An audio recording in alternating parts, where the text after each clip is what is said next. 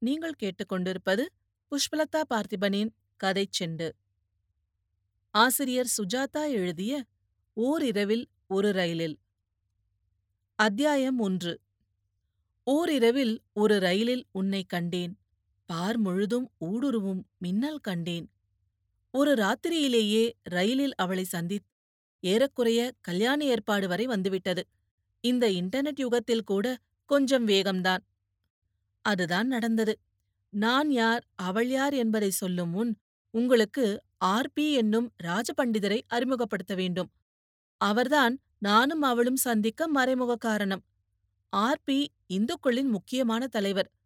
அவர் கையசைத்தால் அடிப்பணிய மத்திய மந்திரிகளும் பிர்லா மனைவிகளும் கோடீஸ்வர செட்டியார்களும் நாயுடுகளும் டால்மியாக்களும் காத்திருக்கிறார்கள்.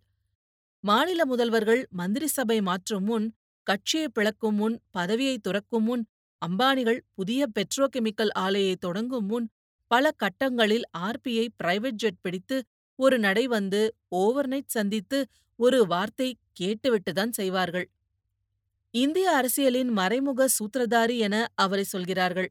இதனால் அவருக்கு நண்பர்கள் ஏராளம். அவர் பரமசாதுவாக இருந்தாலும் அவரை சுற்றுப்பட்டவர்கள் வன்முறையில் பல வண்ணங்களில் கலந்தவர்கள். அதனால் அவருக்கு எதிரிகளும் ஏராளம். பின்னவர்களிடமிருந்து அவரை காக்கத்தான் நான். என் பெயர் அசோக். ஐபிஎஸ் தேறின கையோடு சிஐஎஸ்எஃப் சிஆர்பிஎஃப் என்று இலாக்காக்கள் மாறி டில்லி ராவில் கொஞ்ச காலம் இருந்துவிட்டு இப்போது மத்திய உள்துறையின் விஐபி செக்யூரிட்டி பிரிவில் போஸ்டிங் ஆகி ஊர் ஊராக சாமியார்கள் அரசியல் தலைவர்கள் உச்சக்கட்ட மோசடிக்காரர்கள் பின்னால் அலையும் அபாக்கியன். இப்போது ஆர்பிக்கு பாதுகாப்பாக பாண்டியனில் மதுரை வரை போகிறேன். நாளை அவரது பிறந்த தினத்தை ஆரவாரமாக கொண்டாடுகிறார்கள். முற்றும் துறந்தவருக்கு எதற்கு பிறந்த நாள் விழா என்று கேட்க மாட்டேன். அது என் கவலை அல்ல. என் கவலை மதுரை ஜங்ஷன் வரை அவரை பத்திரமாக சேர்ப்பிப்பது. ஆர்பியை பார்த்தால் இத்தனை சக்தியுள்ள ஆசாமி என்று தெரியாது. சாந்த சொரூபி கருகருவென்று தாடி கன்று குட்டி கண்கள் ஊடுருவி மனசுக்குள் குடையும் பார்வை. எப்போதும் உலகத்தை நோக்கி ஒரு புன்னகை. என்னை நேசி என வற்புறுத்தும் குரல். மோகனமாக புன்னகைத்தார். அலோ அசோக்! நீங்களும் வரீங்களா? என்றார் ஒன்றுமே தெரியாதது போல். உங்களுக்காகத்தானே வர சுவாமி? எனக்காகவா?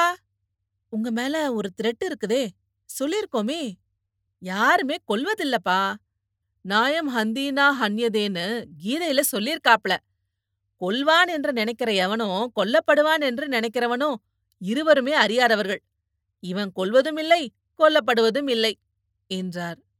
அந்த மனநிலை எங்களுக்கெல்லாம் வர நாளாகும் என்றேன்.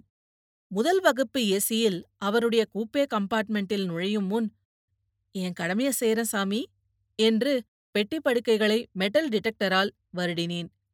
செய் செய் பரமாத்மா கூட அததான் சொல்லியிருக்கிறார் சுவாமிக்கு மினரல் வாட்டர் வாங்கிட்டு வரவா? என்றேன். கூட வந்திருந்த சிஷ்யர்களில் ஒருவர் இருக்கு என்றார். சிஷ்யர்கள் அனைவரும் திடகாத்திரர்களாக இருந்தார்கள்.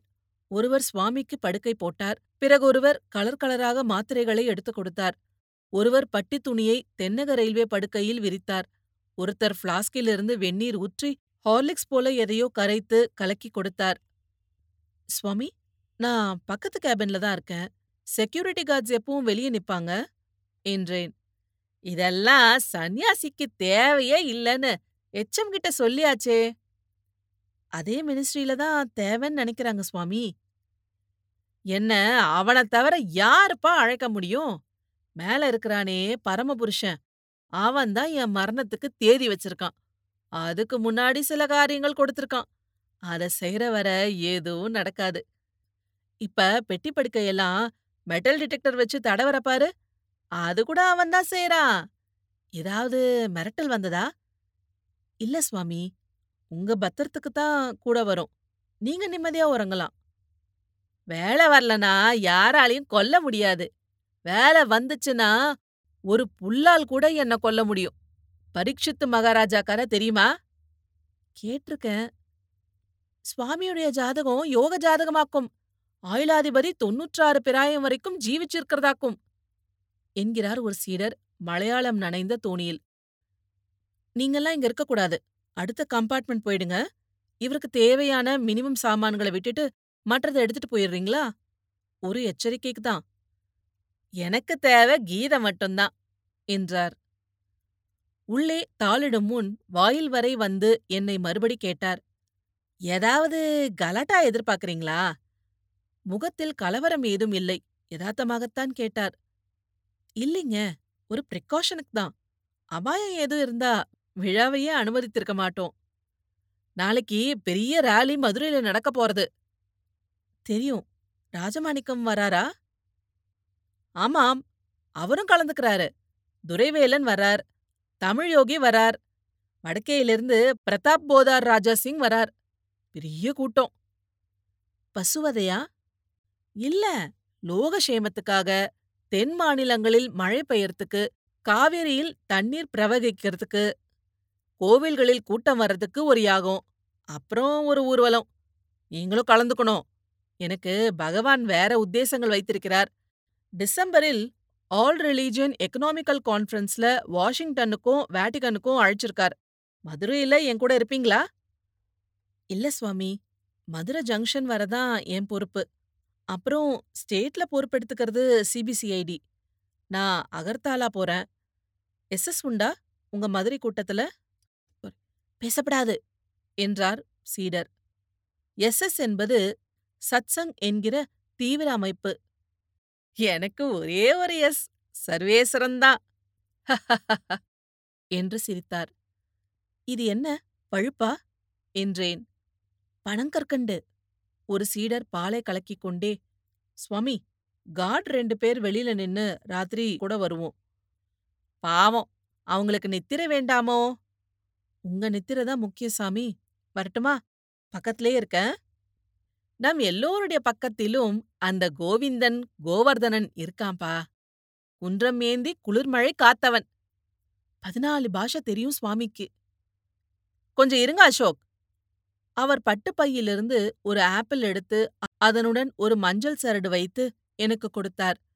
என் உள்ளங்கையில் அதை வைத்து அழுத்தும்போது அந்த விரல் மெத்தென்று தின்னென்று இருந்தது. நல்ல க்ஷேமமும் ஆரோக்கியமும் உனக்கு இருக்கிறது. சந்தோஷம் சுவாமி. நிம்மதியா படுத்துக்கங்க. எதுவும் பயம் இல்ல. உன் முகத்துல தேஜஸ் தெரியறது. உன் ராசி என்ன? டாரஸ். ஆப்பிள் விபூதி வாசனை அடித்தது. ரிஷபம். ஓ! இன்னிக்கு கிரகங்கள் இடம் மாறுறது. ராத்திரி ஒரு பெரிய சந்தோஷம் வரப்போறது. உனக்கு திருமணம் ஆச்சா? இல்ல சுவாமி. உன் எதிர்கால மனைவிய இந்த ரயில்லயே சந்திக்கும் தருணம் வந்துவிட்டது. அந்த பெண் மூலம் உனக்கு மூன்று புத்திர பாக்கியம் உண்டு. அதில் நடுமைந்தன் உலகப் புகழ் பெறுவான். இதைவிட பெரிய வேலை உனக்குண்டு. அந்த பெண்ணின் பெயர் இரண்டாவது எழுத்தில் ஆரம்பிக்கும். நான் சிரித்துக் கொண்டேன். எனக்கு இதில் எல்லாம் நம்பிக்கையில்லை என்று சொல்லி எதற்கு விவாதத்தை தொடங்க வேண்டும்? உனக்கு நம்பிக்கை இல்லையா? என்றார் என் மனத்தை படித்து. நம்ப விரும்புற சாமி. இப்போதைக்கு கல்யாணமல்ல என் கவல. உங்கள் பத்திரம். எனக்கு பத்திரம் தர நீ யார்? என்றார் கோபமில்லாத அதட்டலுடன். உன் மனைவியுடன் என்னை தவறாமல் வந்து பார் என்றார். செல்வராஜ் அகஸ்டின் இருவரையும் ரைஃபிலுடன் நிற்க வைத்தேன். டிடிஇயுடன் பேசி வெஸ்டிபியூலை அடைத்து ஏசி ஸ்லீப்பரிலிருந்து யாரும் வராதபடி செய்தேன். நடுராத்திரில திறக்கறதா இருந்தா எனக்கு தகவல் சொல்லிட்டு தான் திறக்கணும். ஊருக்கு ஊர் சிஷ்யங்க வருவாங்க என்றேன். கவலைப்படாதீங்க சார். இந்த சுவாமி இதே வண்டில மாதா மாதம் போறார். எங்களுக்கு ரொட்டீன் எல்லாம் அத்துப்படி. நல்ல ஆத்மா. கொல்ல மாட்டாங்க. கம்பார்ட்மெண்ட் விட்டு வெளியே வந்தேன். அவுட்லுக், குமுதம், ஜூவி இதழ்கள் வாங்கிக் கொண்டேன். தற்செயலாக வீக் இதழில் அட்டை படத்தில் சுவாமி சிரித்துக் கொண்டிருந்தார். ஆர். பி. கிங்மேக்கர் என்று மஞ்சளில் தலைப்பு. நெஸ்கெஃபே வாங்கி குடித்தேன். அவசரத்தில் உதட்டை சூடு போட்டது. ரயில் புறப்பட சமயம் இருந்தது. பிளாட்ஃபாரம் வெறிச்சென்று இருந்தது. பயிற்சி பெற்ற கண்களால் வருடினேன். எல்லோரும் உண்மையான பிரயாணிகள். கூஜாவுடன் மாமி, பார்பி டால் சிறுமி, விரல் தொட்டு ஓடிவரும் சிறுவன். பின்னால் பர்த்துக்கு ரப்பர் தலையணையுடன் அலையும் மொத்த வியாபாரி. திறந்த ஜன்னல் வழியே மனைவியுடன் பேசாதிருக்கும் மௌன கணவன். தயிர் சாத பாக்கெட்டுகளை விற்காமல் சோர்ந்து நொண்டி பெஞ்சில் அடுக்கும் வெண்டர். தலைப்பாகையை உதறிவிட்டு குடிக்கச் செல்லும் முதிய போர்ட்டர். பயணிகள் எல்லாரும் ரயில் ஏறிவிட்டார்கள் ரயில் எதற்காகவோ காத்திருந்தது அசோக் என்று குரல் கேட்டு திரும்பினேன் அந்த பெண் நின்று கொண்டிருந்தாள் நீங்க நீங்க பார்த்த மாதிரி இருக்கு சாரி.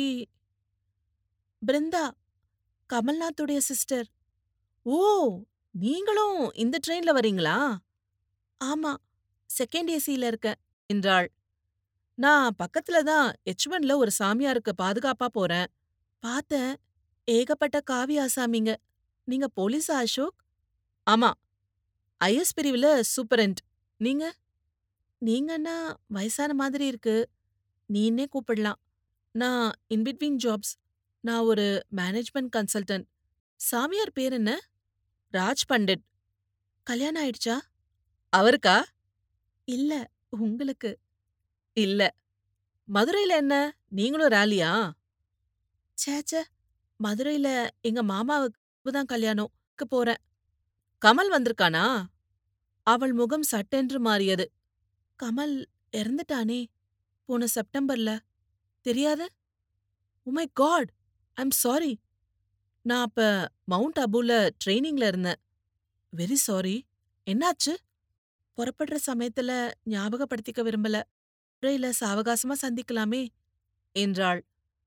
நான் மதுரையில தங்கல. உடனே புறப்படுறேன். ஃப்ரீயா இருக்கிறப்ப கம்பார்ட்மெண்ட் வந்து பாக்கறேன். சாமியார பாதுகாக்க பத்து பேர் இருக்கும் என்றேன். ரயிலே எங்களுதுதான். இப்ப பர்த் நம்பர் சொல்லுங்க. அவளை கடைசியில் ஒரு கல்யாணத்தில் பார்த்ததன் தொடர்ச்சி இப்போது மனசில் கிடைத்துவிட்டது. செதுக்கி வைத்தாற் போல முகம். சற்று எடை அதிகம். இரண்டு கிலோ இழக்கலாம். நெற்றியில் தவழ்ந்த கூந்தல் அடர்த்தியாக குட்டையாக இருந்தது. கண்கள் தயக்கமில்லாமல் விகற்பமில்லாமல் நோக்கின. நகைகள் ஏதும் இல்லாத எளிமை. வெளிர் நீல சட்டையும் அதே நீல ஜீன்ஸும் அணிந்திருந்தாள். ஃபெமினாவுடன் கையில் the poems of ancient Tamil என்ற புத்தகம் வைத்திருந்தாள். சிக்னல் அம்பருக்கு மாறியது. பயணிகள் கவனத்திற்கு என்று எதிரொலித்து மணியடித்தது செங்கல்பட்டு விழுப்புரம் திருச்சி மார்க்கமாக மதுரை செல்லும் பாண்டியன் எக்ஸ்பிரஸ். அவள் சியு என்று தன் பெட்டிக்குள் ஏறும்போதுதான் எனக்கு அவள் பெயர் உரைத்தது. பிருந்தா. பி. இரண்டாவது எழுத்து.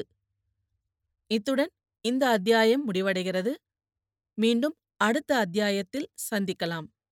நீங்கள் கேட்டுக்கொண்டிருப்பது புஷ்பலதா பார்த்திபனின் கதை செண்டு.